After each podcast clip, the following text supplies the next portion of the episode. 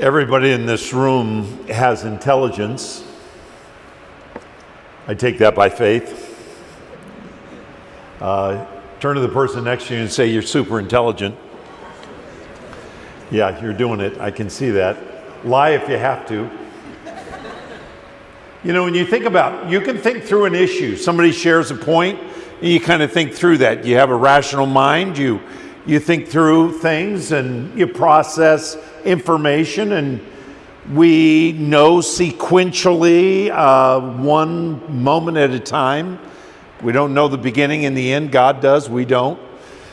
And yet every single one of us has a tendency to lean on our emotions for processing information.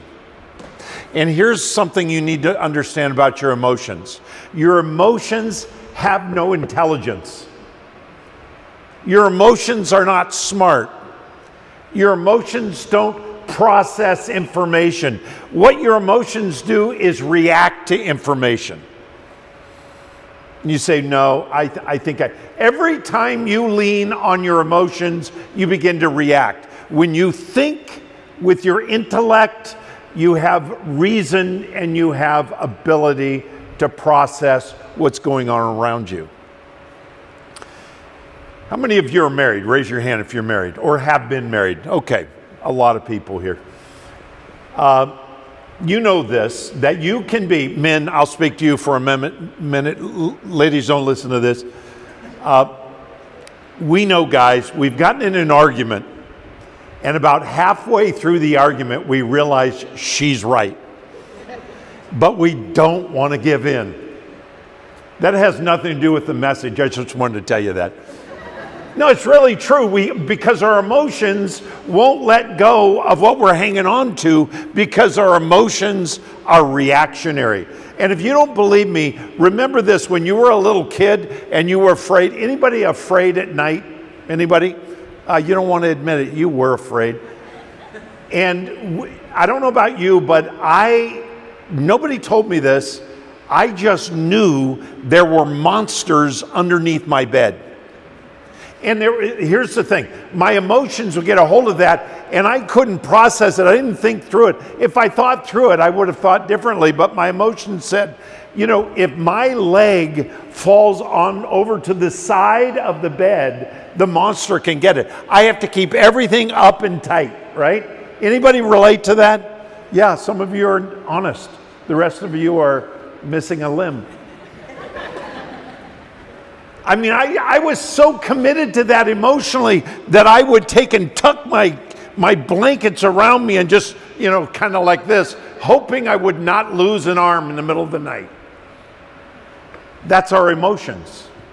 Think about, you know, if you turn the light on, this is what your emotion said. If you have the light on, the monster can't get you. That's a pretty weak monster. Think about that. This ferocious monster, if you turn the light on, can't get you. Mm, that's pretty dumb. That's our emotions. Why do we lean on our emotions all the time for trying to process information and situations around us?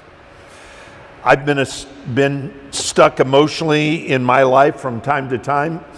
I've struggled with a kind of a low-grade anxiety every once in a while, uh, popping up with intense anxiety, and God has given me significant change in my life, and I'm beginning to see more and more change with that.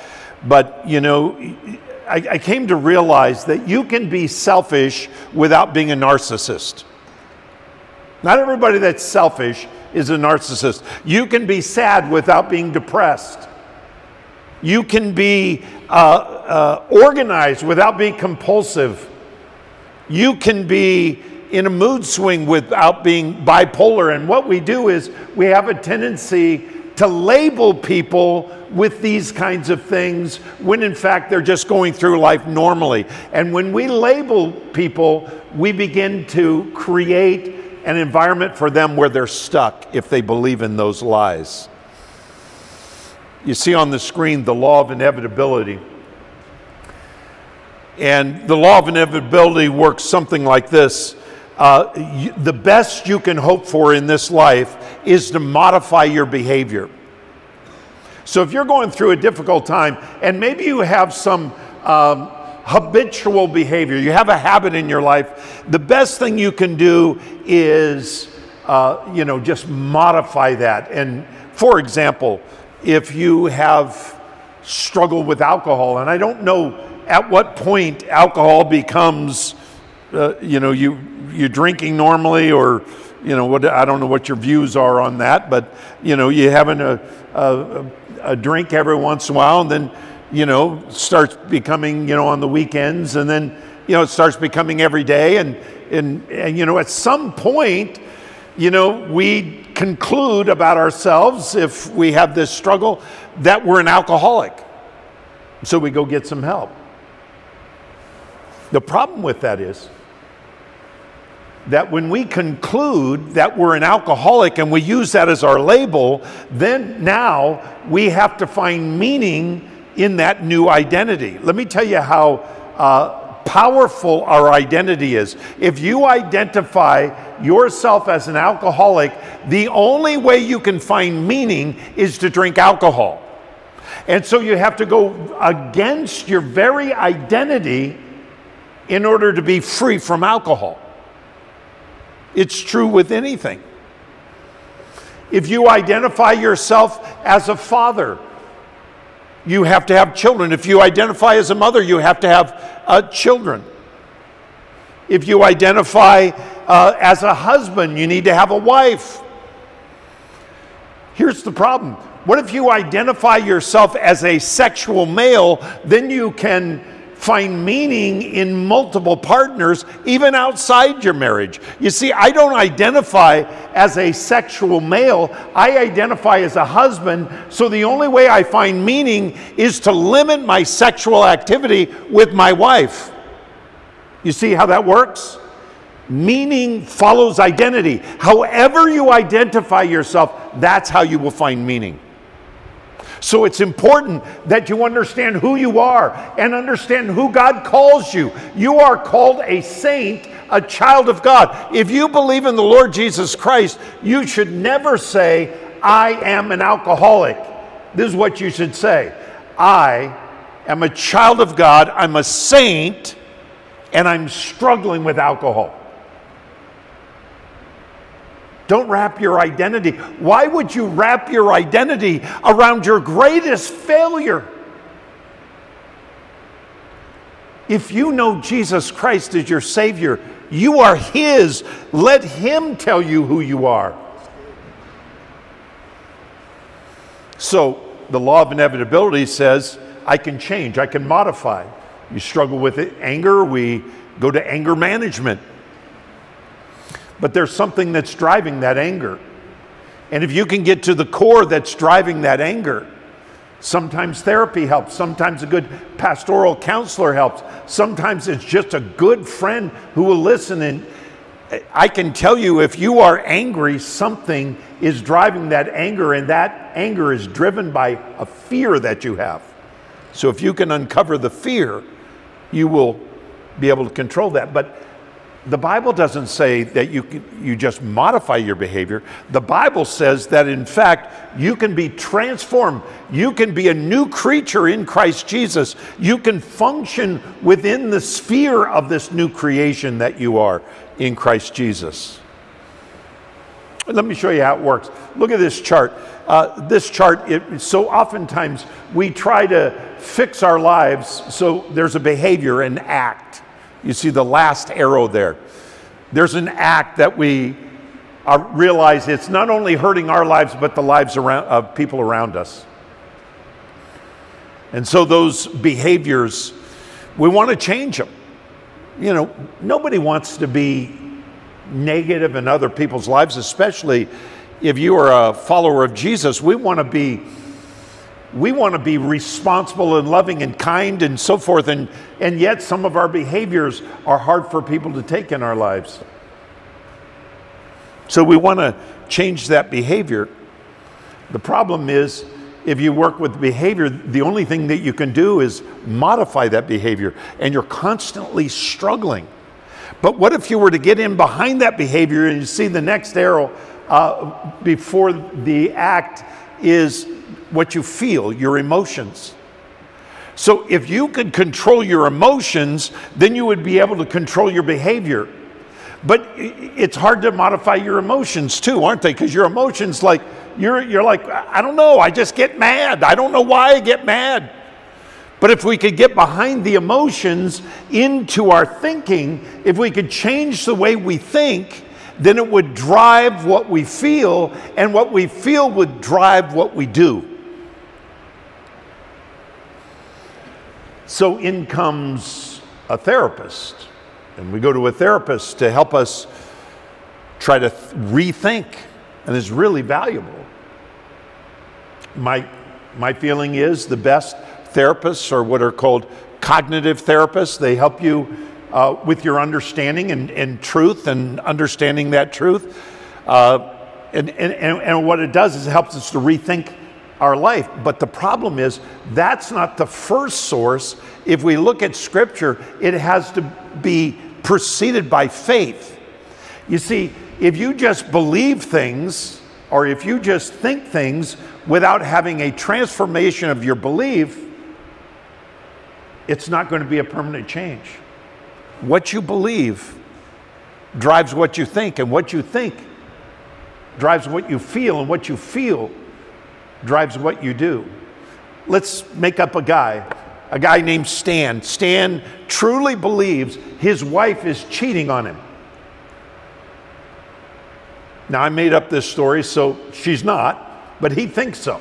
In fact, he really thinks that she is cheating on him, so he becomes self-protective, and he withdraws, or he attacks. He attacks her or withdraws from her, becomes sullen, and Stan's wife is, is, is uh, wondering what's going on. But because this is only in Stan's mind, it's not true. Have you ever heard somebody say, "This is my truth"? You know, share your truth. Well, if your truth is not real, that's a waste of time. Your truth has to align with reality. So your truth may not be true. So what we believe drives what we think, and what we think drives what we feel, and what we feel drives what we do.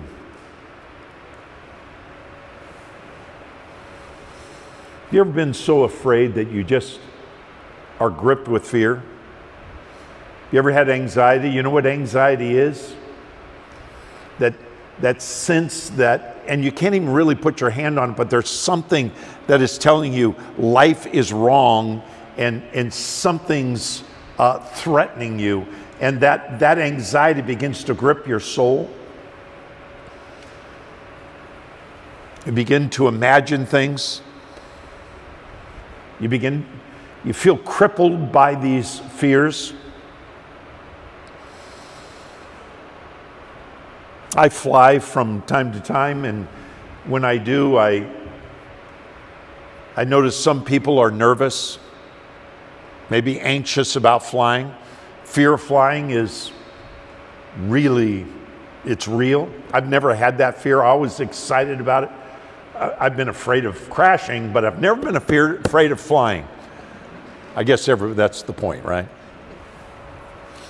So a man with intense fear of flying, never flown in his life, but he finds out his mother is ill and she lives on the other side of the country. So he says, I, I got to get there. I've got to get there right away. And so he books a flight, and he, he's so afraid. He, he, he books the flight, and the day of the flight has come. The next day he gets onto that uh, plane, and he's sitting there, and, you know, he figured out the best place to sit if the plane crashed. I, I don't think there's a best, anyway, whatever, moving on. So he gets, he's in the plane, and he's sitting down, and he's sitting there relaxed, you know, and, and trying to, trying to deal with that fear.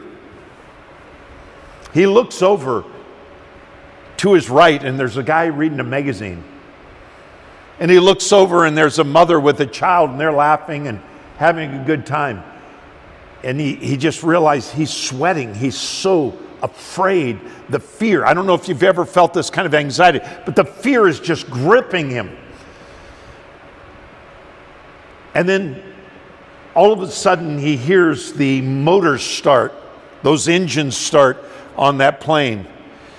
And he just like, wow, this is, he, he takes a deep breath, and it's overwhelming to him, and he didn't know what to do with it. And, and then it just kind of jerks away from where they were at that spot and pulls onto the, off the tarmac, onto the runway, and it's sitting there on the runway and waiting for its turn. And And it just pulls up, and it just kind of jerks forward, and he's just gripping on to the, the, the seat, and he's just holding on as tight as he can. He's looking around, and people are just relaxed. The guy's still reading his magazine. The woman is still happy with the child, and he's gripping onto the seat, and he's just, if he gripped any harder, it'd break. And then the plane just starts going down the runway super fast, and, and when it gets up, Uh, at the end of the runway, there's this huge bump. You ever, that, that bump drives you crazy, doesn't it? Boom, what a hit, what, what's going on? And then it takes off, and you're back against your seat, and he's looking around. The guy's still reading his magazine. The woman's over here, just relaxed with the child, and he's out of control, and they're getting higher and higher. The, the uh, pilot comes over the intercom, and he said, folks, we've got a little bit of a problem. And you go, you never want to hear that. We just want to hear, I want a Coke and nuts. I don't care. Just give me the little penis. yeah, uh, yeah, that's good. This guy's going crazy because there's a problem. What do you mean there's a problem? We can't have problems. And then he looks out of the window, and one of the engines blows up and blows fire outside of the engine. And he's looking around, he looks the guy next to him, he's still reading the magazine. He can't believe it. These people are crazy.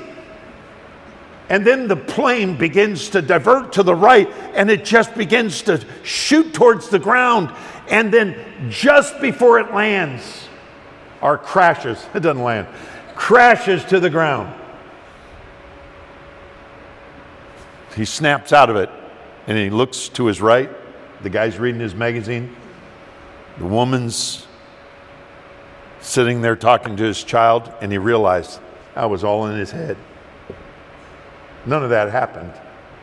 They're still at the gate waiting for the plane to be cleared to take off. Your emotions have no intelligence. That's all I wanted to share with you today.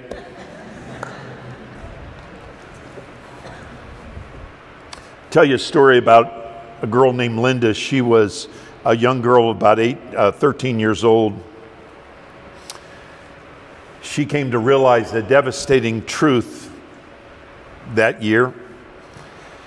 And that truth was her truth, which was people admire youth and beauty. She had been re- relatively happy as a little girl, and to put it in her words, her, to quote her, she said, I was a happy child who was, quote, fat and happy. She was bubbly. And most people loved her and liked being around her. She did feel somewhat invisible. She was told by her mother uh, repeatedly, when she would get dressed in her fancy clothes, Linda, quote, fat little girls don't wear clothes like that. That's what her mother said to her. That summer of her thirteenth year, she hit puberty, and something unexpected happened to her, her body. She lost weight. She got taller. She thinned out, and her cheeks had changed, showing the bone structure of her face. And for the first time in her life, people noticed how beautiful she was.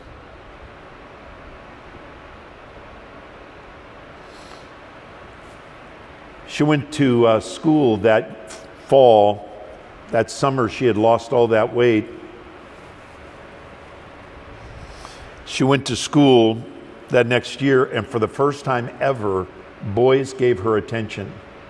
So did girls. Girls were, she became more popular.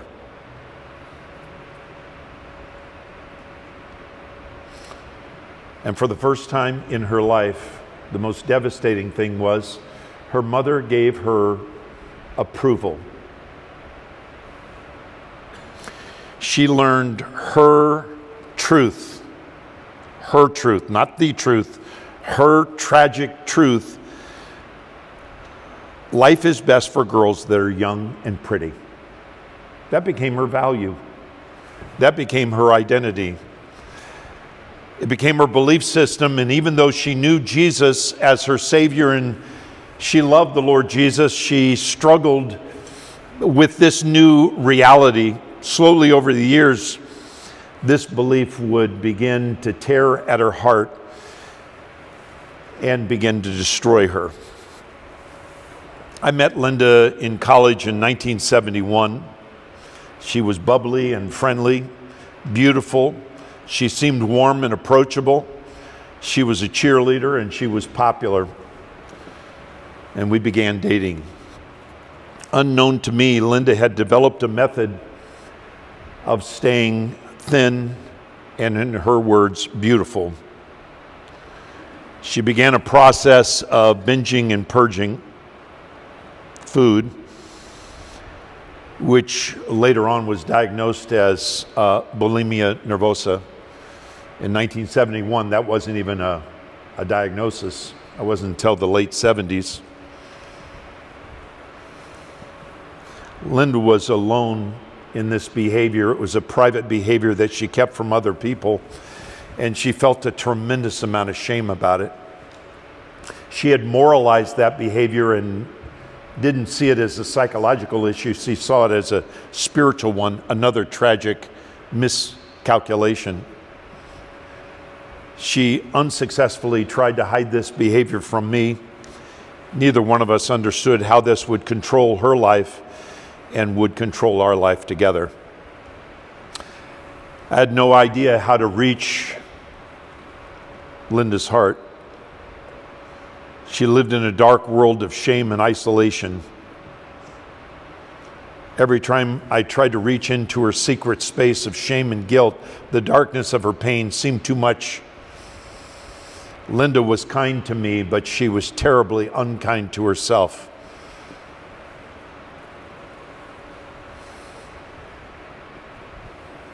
Years into our marriage, I realized I was completely in over my head to reach her heart. And we became victims of a false belief system. Both of us had our own false belief system. She believed the lie that youth and beauty were the means of life and happiness. And I believed that if we could hide any flaws in our marriage, people would accept us. These flaws beliefs would be our downfall. After twenty-eight years together, my counselor recommended fighting for our marriage. And he said, what you need to do is develop a short list of non-negotiables because your marriage is a sham. With my counselor's help, I wrote out several and we brought these down to just five non-negotiables. Things that he said have to be, they have to be clear, they have to be fair, they have to be doable. And so I presented those to her and then asked her if she would give me a set of non-negotiables, things I needed to change to make our marriage work. Sadly, that year, Linda decided that she would not work on it. You see, I had waited too long to fight for our marriage. Fighting for our marriage was me being silent and ignoring the obvious. And after twenty-eight years, Linda filed for divorce. And there it was. We were over. We were both wrecked and broken. She began dating this young man who was many years younger than her. And for whatever reason, he decided he would tell her that he could no longer date her because she, quote, was too old for him. That triggered against her belief system. You see, her identity was in her youth and beauty, and here she was, a fifty-year-old with a young man in her twenties, in his twenties, rejecting her because of her age. Her belief was, I am only loved when I am young and beautiful. If anybody here heard of the twenty-one ninety rule, somewhat of an obscure rule. The twenty-one ninety rule works something like this. It takes twenty-one days to develop a new habit. That's been modified since this was originally uh, presented. But it takes now, we, we say thirty to forty-five days to develop a new habit. If you do it every day, uh, that new habit will take over in your life and you'll have a new habit. But it takes ninety days to change your lifestyle. So if you want a lifestyle change that is beyond just an individual habit, you're going to have to take ninety days, that's thirteen weeks, to change that. So let's say this guy named uh, Doctor Uh, Maxwell Maltz wrote a book called uh, Psycho-Cybernetics in the nineteen sixties. And this book, whether you've read it or not, I don't recommend it. Uh, it's a good book, a little outdated on its ideas, but he presented this idea of a twenty-one ninety. And, you know, people need to change. You want to change something in your life, but do you really want to change your lifestyle? I think you do. And so he said, you got to take that daily, do that new habit. And as time goes on, that habit will change. So let's say you want to do something like, uh, let's say you want to floss. Because, I mean, let's be honest. You probably need to start flossing. Now, I'm sure that this godly group of people floss because it is a spiritual and a moral issue. I'm just saying. Uh, you don't know me. I'm joking. All right. So let's say you start out and you start flossing every day and you miss a couple of days. No big deal. But then you floss some more. And then at, after a period of time, over twenty-one days, Doctor Maltz would say, I'd say it's about thirty to forty-five days. You do that over. Guess what? You'll, you'll start flossing the rest of your life. And your life will be great. Flossing is mandatory. All right. You can change those kinds of habits.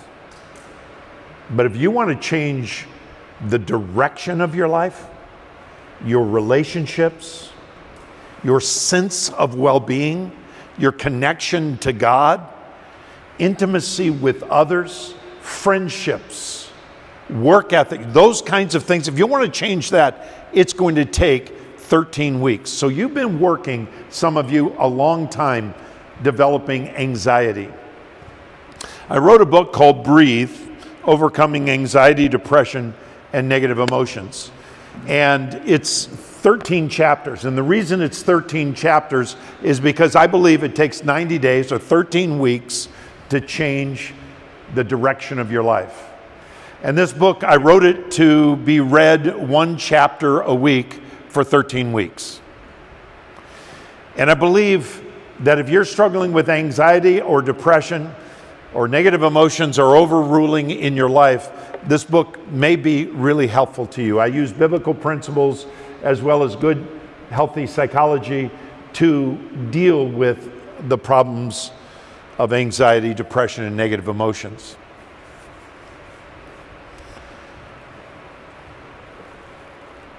All of this time in our lives, I was in my fifties when I realized how desperately I needed to change my emotions. And I was at loss of how to do it. And my wife Kimberly said, Tim, what you need to do, you're a researcher, research this, find out what God has to say about it. And she sent me to the Word of God. And I began to realize I knew these principles. I had just never applied them in relationship. And these principles became a, a source for me. And, and I, I want to encourage you, if you're struggling with that, or you know someone who is, to get that book. We'll have them available after the service. In Psalm seventy-three, there's a guy named Asaph who wrote that psalm. He wrote, I think, eight to ten psalms. Uh, and Asaph was a worship leader. By the way, the band was awesome today. And I, I came in and I, I, I'm sure they're awesome every Sunday, but you know, uh, you know, some, you tell somebody, hey, you look great today. Well, what about yesterday? No, not so much. Today, great. Anyway, so they sounded great today, and I, I just came in and I go, you know, I was thinking I'm going to be talking about a worship leader. This guy wrote music, Asaph did. He wrote music, uh, he played music, and he was one of David's key guys, one of David's two key worship leaders, three, excuse me. And Asaph could not understand why God did what he did and didn't judge people like he did. He wanted God to judge people for their bad behavior. And he had no idea why God didn't do that. And I want to talk about Asaph's journey into emotional failure. Uh, if you see on the screen, Psalm uh, seventy-three, Psalm seventy-three, verse one. Truly God is good to Israel, to those who are pure in heart. But as for me, my feet had almost stumbled. My steps had nearly slipped, for I was envious of the arrogant when I saw the prosperity of the wicked.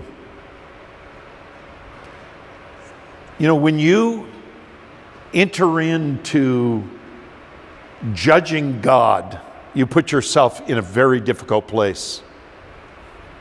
But that's what Asaph had done.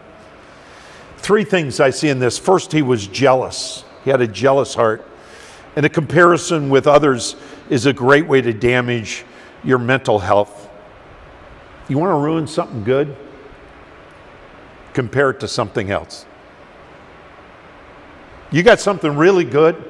Compare it. You know, do you remember when you bought that car, that car you wanted so badly? You bought that car. How many have bought a brand new car? Well, maybe it wasn't brand new, but it was like, you know, it had fifty thousand miles, but it was new to you. And you were so happy to get it. All of you are smiling. I know, you know what I'm talking about. You got that car. In fact, it's so good. You buy it, you drive it home, you park it in the car, and you, you turn around and look at it and go, yeah, yeah, baby. And then you go back in, you go into the house and you're sitting there and you go, wait a minute. You go back out and you go, yes, you're mine. You know what I'm talking about? One last look. Bam. All right. You know what I'm talking about. And then you drive up to uh, some nice restaurant and you drive that car up and you park it right up front because you love that car. It may not be the greatest car. You got it with the leather seats. It was used. You taped some of the seats back together, but you liked it.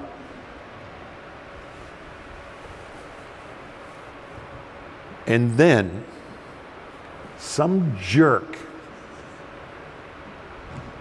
with a Porsche parks right next to you. And you're like, wait a minute. You say, well, I have a Porsche. Okay, a Bentley parks next to you. Now, you're going, you're not looking at your car like, bam. You're going looking at your car like, crap. You want to ruin something good? Compare it to someone else. People do that in marriage. Oh, you're going to talk about marriage next week. All right. The second thing is a critical spirit. He had a critical spirit. Judgment of others removes your heart from intimacy with God. God hasn't called us to judge other people, and, and your critical spirit is killing your heart. And the third one is a sanctimonious attitude, the false notion that you are morally superior to others. And, and even morally superior to God. You know, Job in the Old Testament, Job said this. He said, uh, you know, God, I don't understand why you judge me like this. In fact, there's something wrong with you, God. You think Job was right in what he said? God said to Job, let me talk to you, fault finder. Will you make yourself righteous and me evil? God said that to Job. Because Job thought, if I were God, I would never harm somebody like me. I would never allow people to go through what I'm going through. There is something dangerous about a sanctimonious attitude. So we have three options. Let me give you these real quickly. Three options for emotional health. Option number one, behavior modification. I talked briefly about that. If I could change my behavior, I would be emotionally healthy. This is what it says in Psalm seventy-three, thirteen. All in vain I have kept my heart clean and washed my hands in innocence. Kept my heart clean. But it was worthless. It was in vain. Because I've fixed my life, and I look at other people, I'm walking with God, but other people seem to be doing better than me, and I'm the one that's surrendering to Jesus. God hasn't called us to that. I keep my heart clean and wash my hands in innocence. We change our behavior, we modify our behavior, but it's futility. You know, when you wash your hands, say, wash your hands. See, that's a Hebrew idiom meaning to clean up your behavior. Doesn't mean to wash your hands. If you have kids, you know, you ever get your kids, it's time for dinner, you know, you say, go wash your hands. I don't know what it is about kids, but they don't like to wash their hands. And they go in and they come back out and you go, did you wash your hands? Yep. And then moms will go, let me smell them. Even the thing, you know, you go, you get them wet because you know they're going to look at them. And you got them still a little bit wet. And you go, yeah, I washed my hands, still wet. Let me smell them. Uh, go wash them with soap this time. When we wash our hands, we've cleaned up our behavior. I've stopped doing the things that I was doing that were not honoring to God, but it was in vain. Asaph had the second option was situation modification. If I could change my situation or my circumstances, I would be emotionally healthy. You know what happens in divorce? Uh, setting aside where there's abuse or, you know, toxicity or something, but just a normal relationship where you kind of fall out of love. Well, fall back in love. That takes work. Do it on a regular basis. Date each other. Fall in love again. But what happens is we say, you know, I would be better off, I would be more emotionally healthy if I was out of this relationship. I'm going to change my circumstance. Psalm seventy-three, verse sixteen. But when I thought how to understand this, it seemed to me a wearisome task until I went into the sanctuary of God, then I discerned therein. So I'm going to go into church. You came to church today. If I go to church, that'll change all my emotional problems. No, it won't. You cannot go to church and then go unchanged and think there's going to be a new life. You've got to listen to truth and you've got to apply truth in order to really be transformed. It is futile to try to change your situation and think you're going to be emotionally healthy. You know how I know that? Because there's an old saying, where you go, there you are. You can't get away from you. You are you. And whatever's causing you to be emotionally unhealthy is going to cause you to be emotionally unhealthy, even if you change your situation. Yeah, I'll go to church. I'll go to the sanctuary. That'll be it. Everything will be fine. I'll get a divorce. Everything will be okay. Psalm seventy-three twenty-one, when my soul was embittered and I was pricked in my heart, I was brutish and ignorant. I was like a beast before you. Wow. Embittered, provoked, burning anger and ignorance, aggression toward God. A woman came to me who had tried this situation modification, tried to change her circumstances and did it over and over again.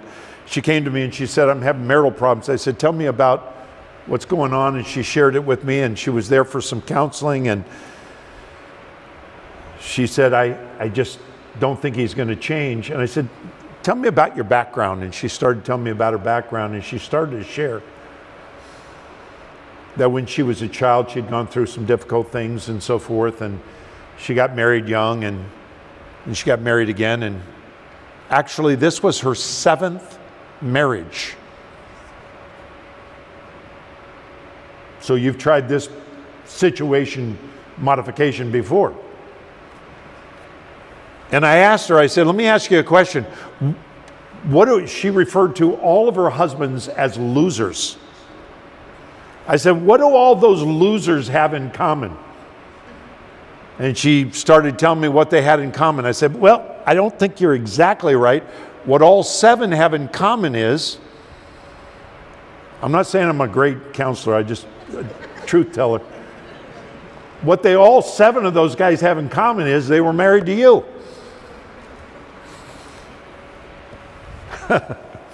That's... That's why I got fired from that church.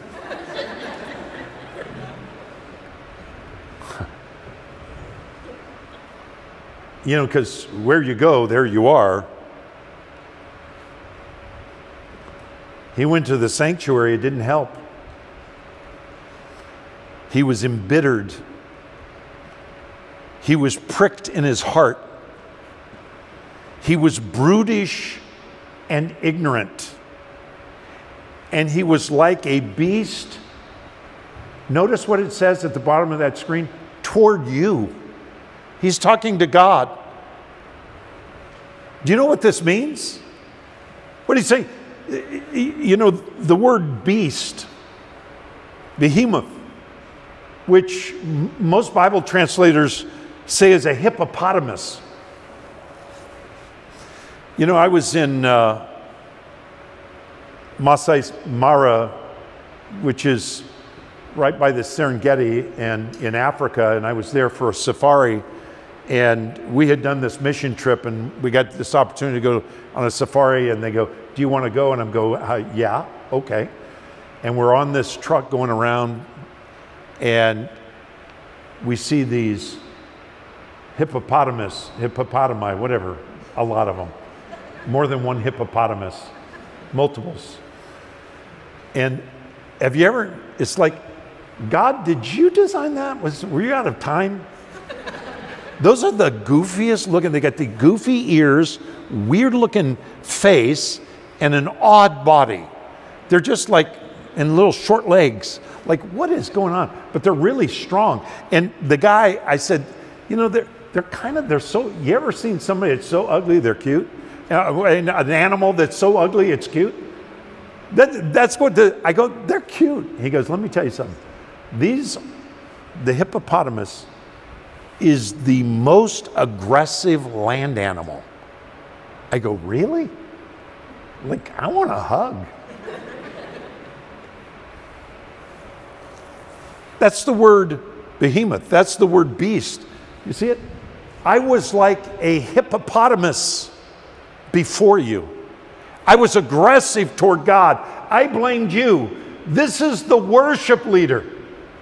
This is the guy that is leading us into intimacy with God, and he is struggling with that because you can't change your circumstance and think that your life will change and then Asaph's final option was faith modification. If I could change my beliefs through transformed thinking, I would be emotionally healthy. That's the only way to change. Look at verse twenty-three of Psalm seventy-three. Nevertheless, I'm continually with you. Wow, that's the place that you need to be. You hold my right hand. That's the hand of power. You guide me with your counsel, and afterwards you will receive me to glory. Whom have I in heaven but you? This is Asaph talking to God, who he was so angry at. He said, who have I in heaven but you? And there is nothing on earth that I desire beside you. My flesh and my heart may fail, but God is the strength of my heart and my portion forever. Asaph found the key to emotional transformation.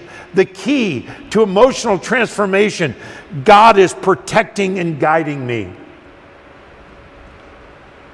When you begin to realize that God is causing you to matriculate through life, that you are going through life being guided by God, those problems that are in your way, they're meant to drive you to God. Those successes are meant for you to give glory to God, not yourself. Those beautiful, intimate moments with someone that God has gifted you with is meant to remind you that God is a good, loving, giving God. Everything that happens in your life is about God leading you. Secondly, all I need in heaven is God. When you get to heaven, you ever wonder why it says, uh, you know, there are three great things in First Corinthians thirteen. You know, you got hope, you got faith, and you got love. And the greatest of these is what? Maybe you know, love, right? Why isn't faith the best? I mean, without faith, we can't ha- please God. Without faith, we can't have eternal life, right? Because when you get to heaven, you don't need faith. You know what? Faith is not what you need. You're in the presence of God. You don't have to believe something you don't see. And hope. You don't hope for what you have. You know, on Christmas morning, your, your son wanted that bicycle, and you got him the bicycle, and he's got the bicycle, and he's on the bicycle. He goes, I hope I get a bicycle. Son, we need to talk. Something wrong. You got it. When you get to heaven, you don't need hope. You're already there. But what remains is love. That's why it's the greatest. Faith and hope are no longer operat- operational in heaven. But when you're in heaven, you have love. That's why all I have in heaven is God. That's my future. And then the final thing, the nearness of God is my good and my strength. Verse twenty-six. My flesh and my heart may fail, but God is the strength of my heart and my portion forever.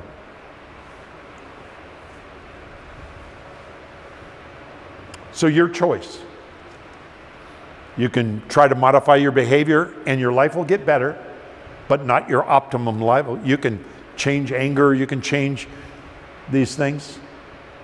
So you can modify, or you can modify your situation. Or you can get to the core of the need, and that is modify your faith. One Sunday after church service in two thousand five, six years after my divorce to Linda, I noticed I had on my phone a voice message, and I and I called for the voice message, and I listened to it, and it was Linda, and it was uh, very intense uh, phone call, and it was made during the time, it was a Sunday morning, it was made during the time I was preaching, obviously so that I wouldn't answer my phone. And when she said goodbye, it sounded very final. And that scared me. So I called our oldest daughter, and I called our other daughter. I called Linda, and I called her boyfriend, and nobody knew where she was. I just had this check and I thought, I need to call the police. I called the police and I said, I think my wife has harmed herself and I would like you to go to the house. You have my permission to break in. They broke into the house and there she was lying there. She had taken a bottle of pills and she, they rushed her to the hospital, pumped her stomach, and she survived.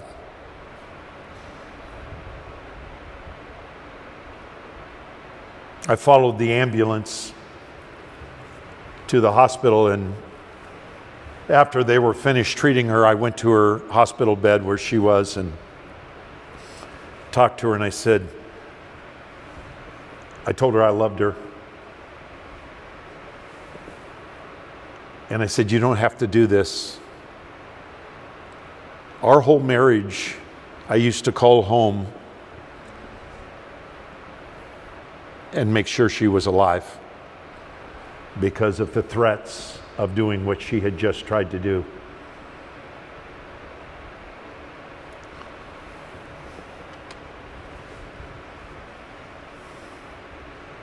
And I said, you don't have to do this.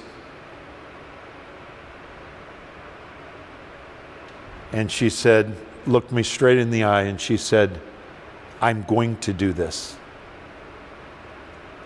I want my life over. She was under a psychiatric hold for several days.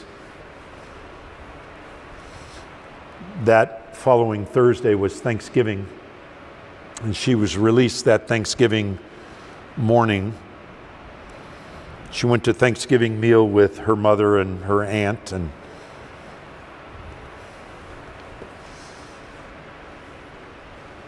I talked to her every day in the hospital, and I talked to her that day. She was committed to this.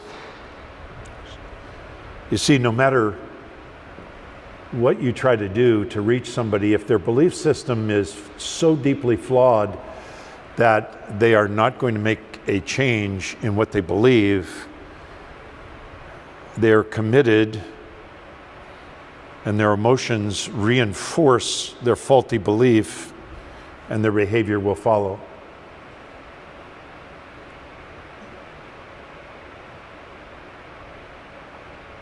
That following Sunday, I received a call from her boyfriend and she has successfully committed suicide.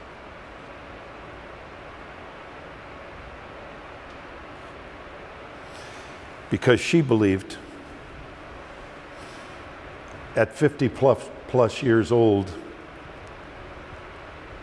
life is best and life is real and life is meaningful when you're young and beautiful. Say, what a tragedy that somebody that age shouldn't think differently. But see, I see this differently. I look back at a little thirteen-year-old little girl who believed a lie that what your body looks like matters.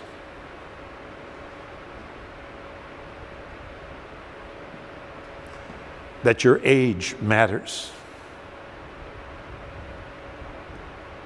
You know what matters?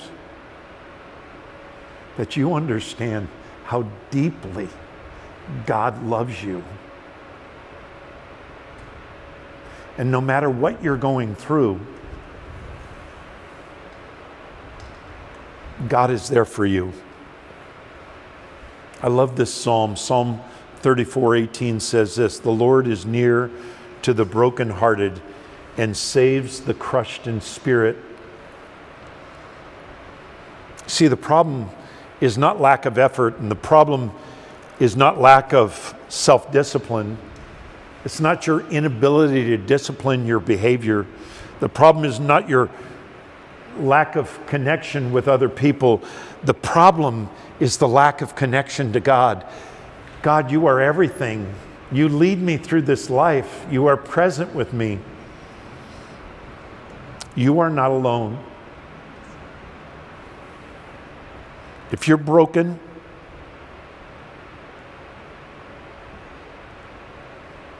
If you're lonely, if you feel like you can't go on, remember God rescues the crushed. If life is crushing in on you, understand the power and presence of the Lord Jesus Christ. Emotional risk stops when you understand the power of God's presence in your life.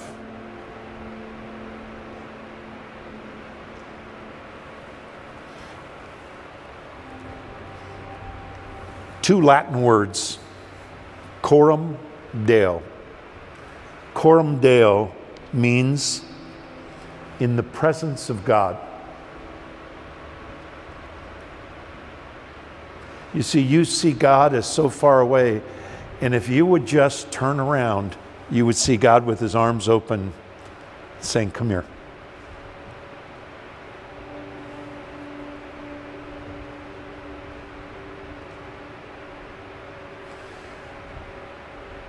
When I come home, oftentimes my wife stands up and has opened my coat like that.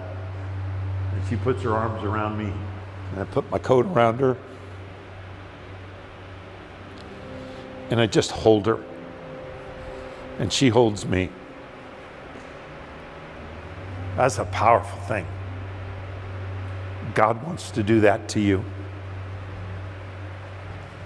Wrap his arms around you.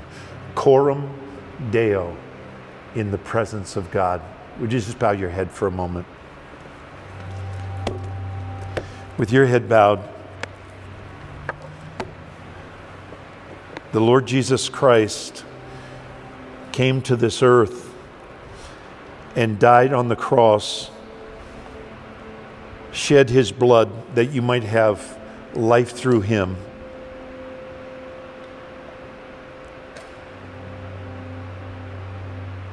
If you simply believe in the Lord Jesus Christ, that he died for you and that he was raised from the dead to secure eternal life, you have the foundation for a transformed life.